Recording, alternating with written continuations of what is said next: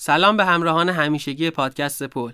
من وحید ناطقی با یه پادکست دیگه از مجموع پادکست های پل در خدمتتون هستم. نمی‌دونم شما هم مثل من با مدرسه رفتن مشکل اساسی داشتید؟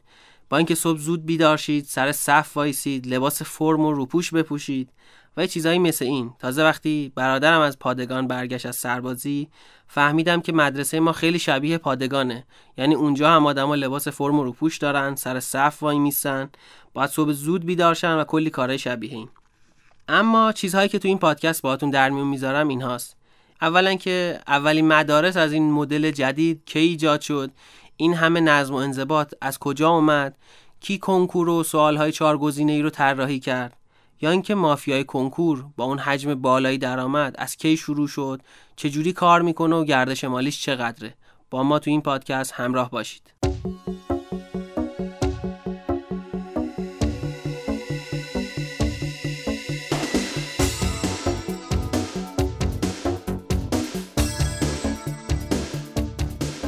تا قبل از دوره مدرن چیزی به اسم آموزش و پرورش و مدارس عمومی وجود نداشت.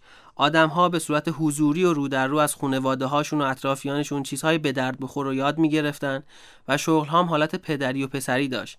بچه ها میستادن پیش پدرشون کار رو یاد می‌گرفتن و همون رو ادامه می‌دادن و خیلی جابجایی توی طبقات اجتماعی صورت نمی‌گرفت. اگه توی شاهنامه داستان مرد موزه فروش یا همون کفش فروش رو خونده باشید می‌بینید که این مرد موزه فروش به انوشیروان پیشنهاد میده. من حاضرم تمام هزینه های جنگ ایران و روم رو به تو بدم اما اجازه بدی پسرم درس بخونه و یه شغل دولتی رو در اختیار بگیره. اما جالب این که انوشیروان اصلا قبول نمی‌کنه و خیلی هم شاکی میشه و انگار مسئله حیثیتی بوده براشون. توی این دوره درس خوندن مخصوص به آدمهایی بوده که توی معابد زندگی می‌کردن یا کاهن بودن و آدمهایی که از طبقه اشراف بودن و می‌خواستن کارهای دیوانی یا دولتی داشته باشن. به خاطر همین درس خوندن هزینهش خیلی زیاد بود و آدمها باید معلم خصوصی میداشتن. مثل شاهزاده سوئد که معلم خصوصیش دکارت بود. کسی که به خاطر درس دادن جونش رو از دست داد. دکارت همیشه عادت داشت تا لنگ ظهر بخوابه و وقتی مجبور شد توی سوئتون سرما صبح ساعت پنج صبح بیدار بعد از چند ماه زاتوریه گرفت و مرد. البته فرق ایران و کشورهای غربی دارن. اینکه توی ایران همونطور که توی شاهنامه اومده چیزی به اسم مکتب خونه وجود داشته. جایی که درست معلماش بد اخلاق و عصبی بودن اما به بچه ها به صورت عمومی و رایگان درس می‌دادن و کتابهایی مثل نصیب و سبیان یا شاهنامه یا گلستان رو به بچه ها یاد می‌دادن. اما مدارس فعلی پس که ایجاد شد و چه شکلی به وجود اومد. توی دوره مدرن یعنی بعد از قرن 14 میلادی مدارس جدید با چند تا هدف شکل می‌گیرن. یکی اینکه اولا به جای خانواده ها به بچه ها آموزش بدن و شهروند تربیت بکنن و آدم ها رو در اصطلاح جامعه پذیر بکنن. و از طرف دیگه چون دوره صنعتی شدن شروع شده آدم ها باید کار کردن توی این دوره رو با یه آموزش های عمومی یاد بگیرن. به خاطر همین مدارس یک دست با آموزش های یک شکل برای همه اعضای کشور شروع به کار می‌کنه. حالا می‌رسیم به ایران. اما این مدارس توی ایران چجوری شروع به کار کردن؟ عباس میرزا و امیر کبیر به عنوان دوتا آدم روشنفکر دوره قاجار برای اولین بار مدارسی از این دست رو افتتاح می‌کنن. آدمهایی رو به اروپا میفرستن برای درس خوندن توی رشته های فنی مهندسی و حتی پزشکی و بعد که برمیگردن دارالفنون رو تأسیس می‌کنه امیر کبیر. و مدارس نوین در ایران شکل می‌گیرن. آدم های بعدی مثل ابوالحسن خان فروغی و دکتر ایسا صدیق که نسل های بعدی امیرکبیر و عباس میرزا حساب میشن آدم هایی که یک ویژگی مشترک دارن. این افراد که نظام آموزشی جدید رو طراحی کردن نگاهشون به کشورهای غربی مثل نگاه ما به خارج بود. یعنی اولا که می‌گفتن خارج یک جای پیشرفته و خوبه. و خارج براشون جزئی و مشخص نبود. یعنی نمی‌دونستن آلمان و انگلیس و فرانسه چه فرقی با هم دیگه دارن و چه جوری اینا پیشرفت کردن. و همون چیزی که توی اروپا دیده بودن رو توی ایران کپی کردن و بدون در نظر گرفتن شرایط ایران گسترشش دادن. و نتیجه شد این مدارس جدیدی که امروز ما می‌بینیم. توی این مدارس چند تا ویژگی که من باش خیلی مشکل دارم وجود داره. یکی اینکه اولا به شدت نظم و انضباط خیلی جدیه و تلاش می‌کنن بچه ها رو تبدیل به آدم بزرگسال بکنن. به خاطر همین معماری مدارس تغییر کرد مدارس از اون حالت درونگرا که حوز داشت حیات داشت حیاتش پر درخت بود و آدم ها خلوت داشتن برای خودشون به هم خورد.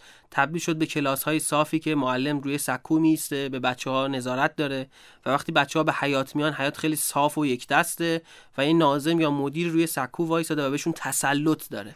مشکل دیگه ای که توی این مدارس وجود داره و من ازش بدم میاد این که چون درس های یکسانه امتحان های یکسانه این مدارس دارن تلاش می‌کنن آدم های شبیه به هم تولید کنن. یعنی یه چیزی مثل کارخونه ربات همه یک شکل و یکسان. نکته دیگه ای که تو این دوره به وجود میاد امتحان یا همون ارزشیابیه. دکتر ایسا صدیق بعد از برگشتن از فرانسه با تأثیری که از جان دیوی گرفته بود نظام جدید دانشگاه تهران تربیت معلم و یادگیری رو تو ایران طراحی می‌کنه. نظامی که مبتنی بود به هوش رفتاری سوالهای با جوابهای کوتاه که بعدا سوالهای تستی و کنکوری رو طراحی کرد. و همه آدما توی شرایط شبیه آزمایشگاه با سوالهای واحد باید جوابهای درستی می‌دادن.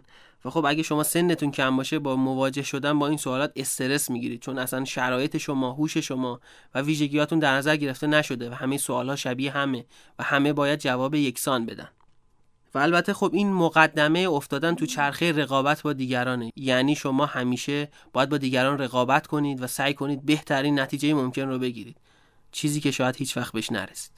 اما این روند ادامه پیدا می‌کنه و می‌رسه به آدمهایی مثل رضاشاه آدمهایی که نظامی هن درک کاملا ارتشی و نظامی از مدرسه دارن و هی مدرسه بیشتر شبیه پادگان میشه. به خاطر همین لباس فرم ایجاد میشه. پرچم ملی توی حیات قرار می‌گیره. آدم ها باید وایسن جلوش سرود ملی بخونن. و اگه شما مستند روستازاده گرگانی رو دیده باشید توی اونجا می‌بینید که سربازی معلم شده و بچه ها توی حیات جمع میشن صف وای میسن سرود می‌خونن. و البته اون مستند راجع به قصه عادی بچه که سعی کرده قطار رو از رفتن توی سیل نجات بده. اگه این مستند رو ندیدید لینکش توی کانال پادکست پل هست و می‌تونید به راحتی دانلود کنید و ببینیدش.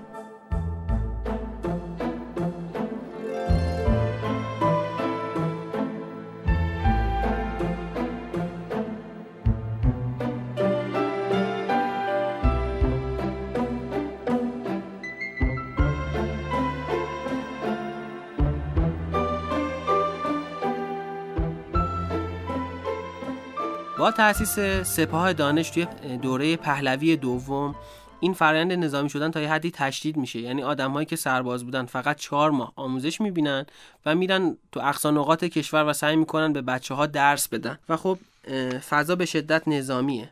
و جالبه بدونید که توی این دوره ایران 80 درصد روستا داره و 20 درصد شهرنشین چیزی که الان برعکس شده.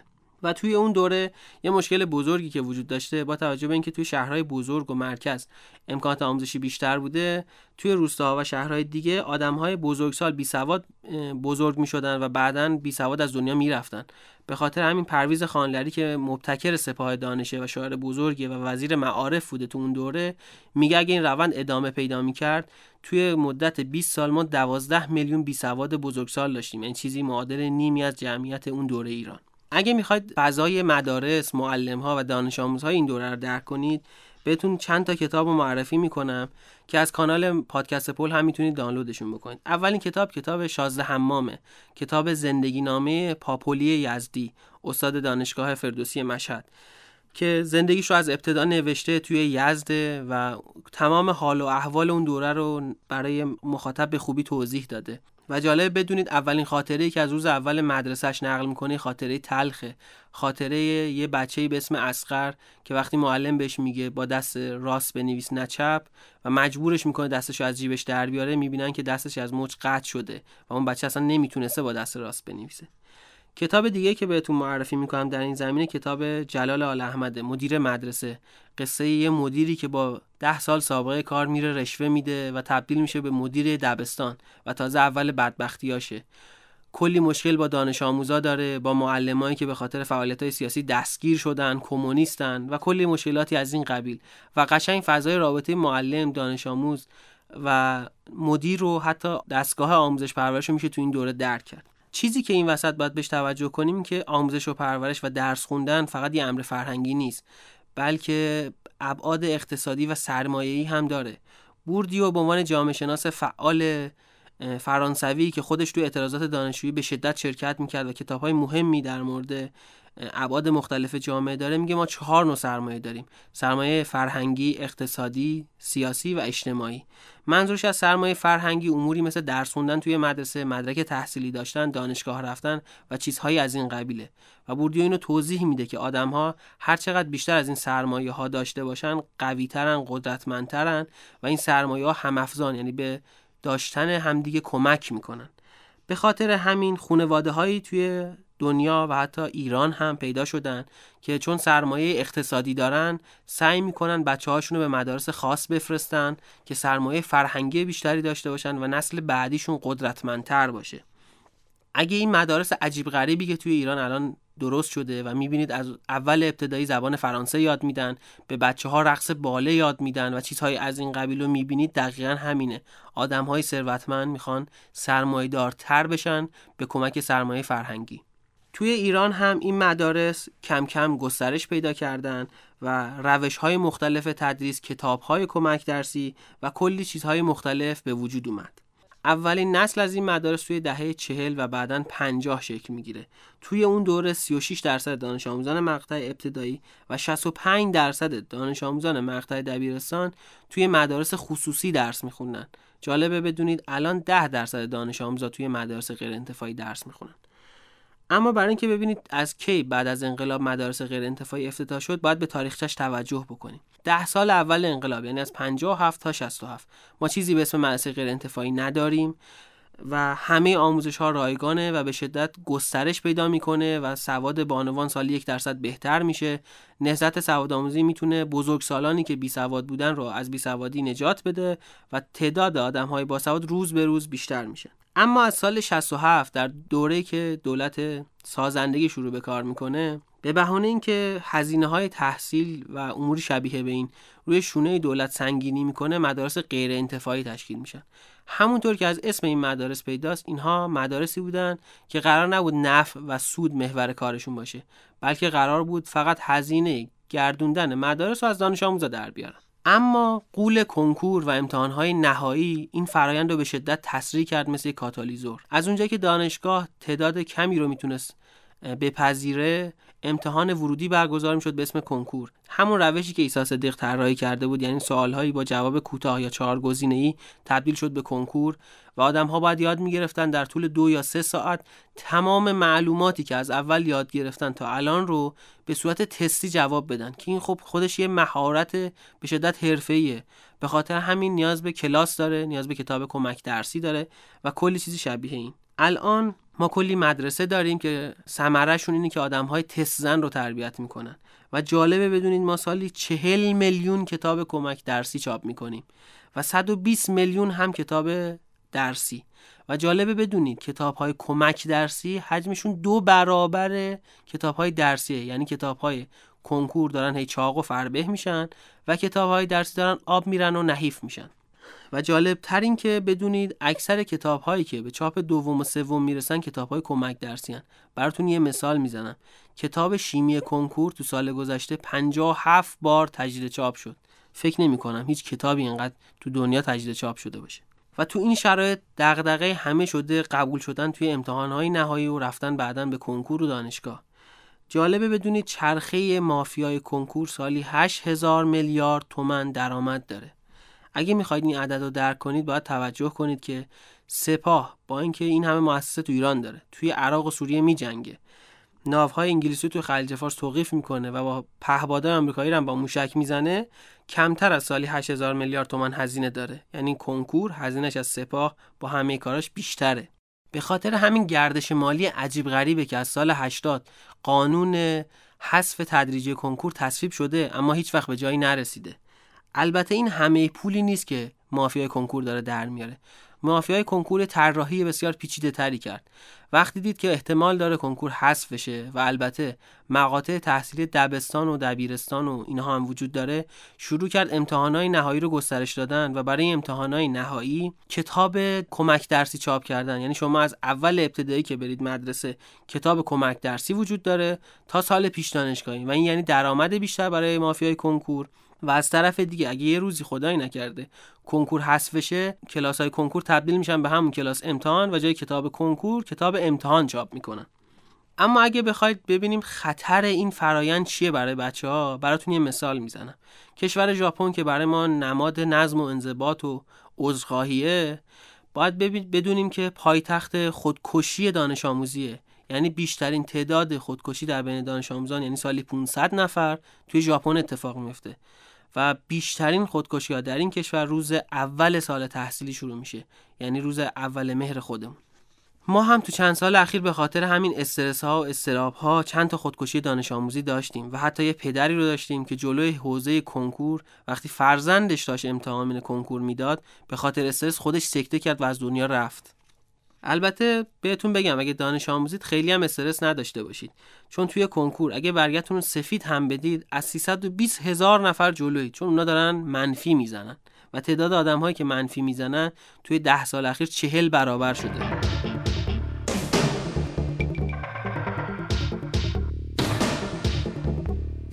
قرار بود آموزش پرورش مدارس به آدم ها یاد بدن شهروند خوبی باشن زندگی سالم و خوبی داشته باشن.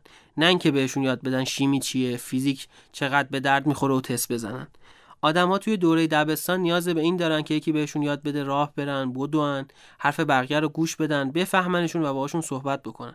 و توی ادامه دوره تحصیلشون یاد بگیرن برای اینکه شهروند خوبی باشن قانون چی هست توی بانکا چه اتفاقی میفته مثلا یه چک رو چجوری امضا می‌کنن و پر می‌کنن و چیزهایی مثل این.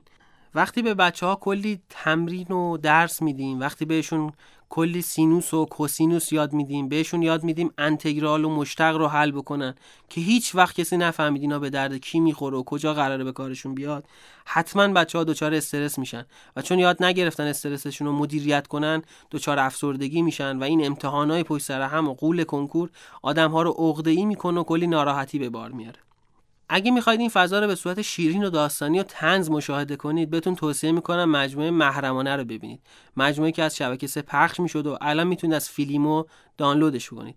که یه راجع به یه مدرسه است که مدیر ای داره به اسم آقای اجدریان و بچه ها رو مجبور می‌کنه امتحان بدن و برای کنکور آماده بشن. و یه آدمی رو که دوست داره بره گاوداری بزنه رو مجبور می‌کنه پزشک بشه چون فقط پدر مادرش دکترن. لینک این مجموعه رو هم می‌تونید از کانال پادکست پول بردارید و راحت دانلود کنید. حدودا 20 نوع مدرسه داریم. اما هدف تمام این مدارس یک چیزه اینکه از خانواده های ثروتمند و مرفه و حتی از طبقه متوسط گرفتار کسب درآمد کنن. خونوا... این خانواده ها فکر می‌کنن که خودشون نخبه بودن ولی چون امکانات و تجهیزات نبوده حیف شدن. الان دنبال اینن که بچه های نازنینشون که نخبه های فردا هستن یه وقت حیف نشن و کلی امکانات و تجهیزات داشته باشن. اما باید بدونید نتیجه همه این مدارس یکیه. همشون افسرده می‌کنن بچه شما رو و وقتی به بچهتون یاد میده از کلاس اول ابتدایی زبون فرانسه صحبت بکنه پیانو بزنه و حتی سفرهای خارجی بره نتیجهش همش یکیه. اینکه بچهتون ناراحت باشه و افسرده بشه. البته داره اوضاع تغییر می‌کنه. بچه ها چیزای جدیدی رو دیدن. دیدن که پدر مادرها و خیلی از آدم های جامعه رفتن دانشگاه فوق لیسانس و دکترا گرفتن اما بیکارن. یا خیلی از ها کار دارن ولی با کارشون حال نمی‌کنن و ناراحتن. خب به خاطر همین رفتن سراغ راه های جدیدتر. الان کلی راه وجود داره که شما از اینستا یا تلگرام یا هر جای دیگه کار یاد بگیرید. تو همونجا کارتون رو عرضه کنید و درآمد داشته باشید. برای اینکه این کار رو راحت تر هم یاد بگیرید کلی مراکز آموزش فنی حرفه‌ای وجود داره که به شما هر کاری رو بخواید خیلی راحت بهتون یاد میده اصلا ازتون کنکور نمی‌گیره امتحان فیزیک و شیمی و انتگرال مشتق نداره. به خاطر خیلی راحت تر بچه ها دارن کارا رو یاد می‌گیرن. راستشو بخواید نمی‌دونم چند سالتونه بچه دارید یا ندارید. ولی اگه خواستید یه روزی خدایی نکرده کسی رو بفرستید تو این چرخه خرخونی و امتحان دادن و تست زدن و کنکور یه بار با خودتون فکر کنید. این همه درسی که خوندیم تا حالا به کارمون اومده؟ از کدوم یکی از این انتگرالا و مشتقات تو زندگیمون استفاده کردیم؟ اصلا تونستیم با این همه سینوس کوسینوس هزار تومن پول در بیاریم؟ اگه به دردمون نخورده به بقیه هم خیلی توصیهش نکنیم. ممنون از اینکه پادکست پر رو گوش دادید و ممنون میشم که با دوستاتون رو به اشتراک بذارید.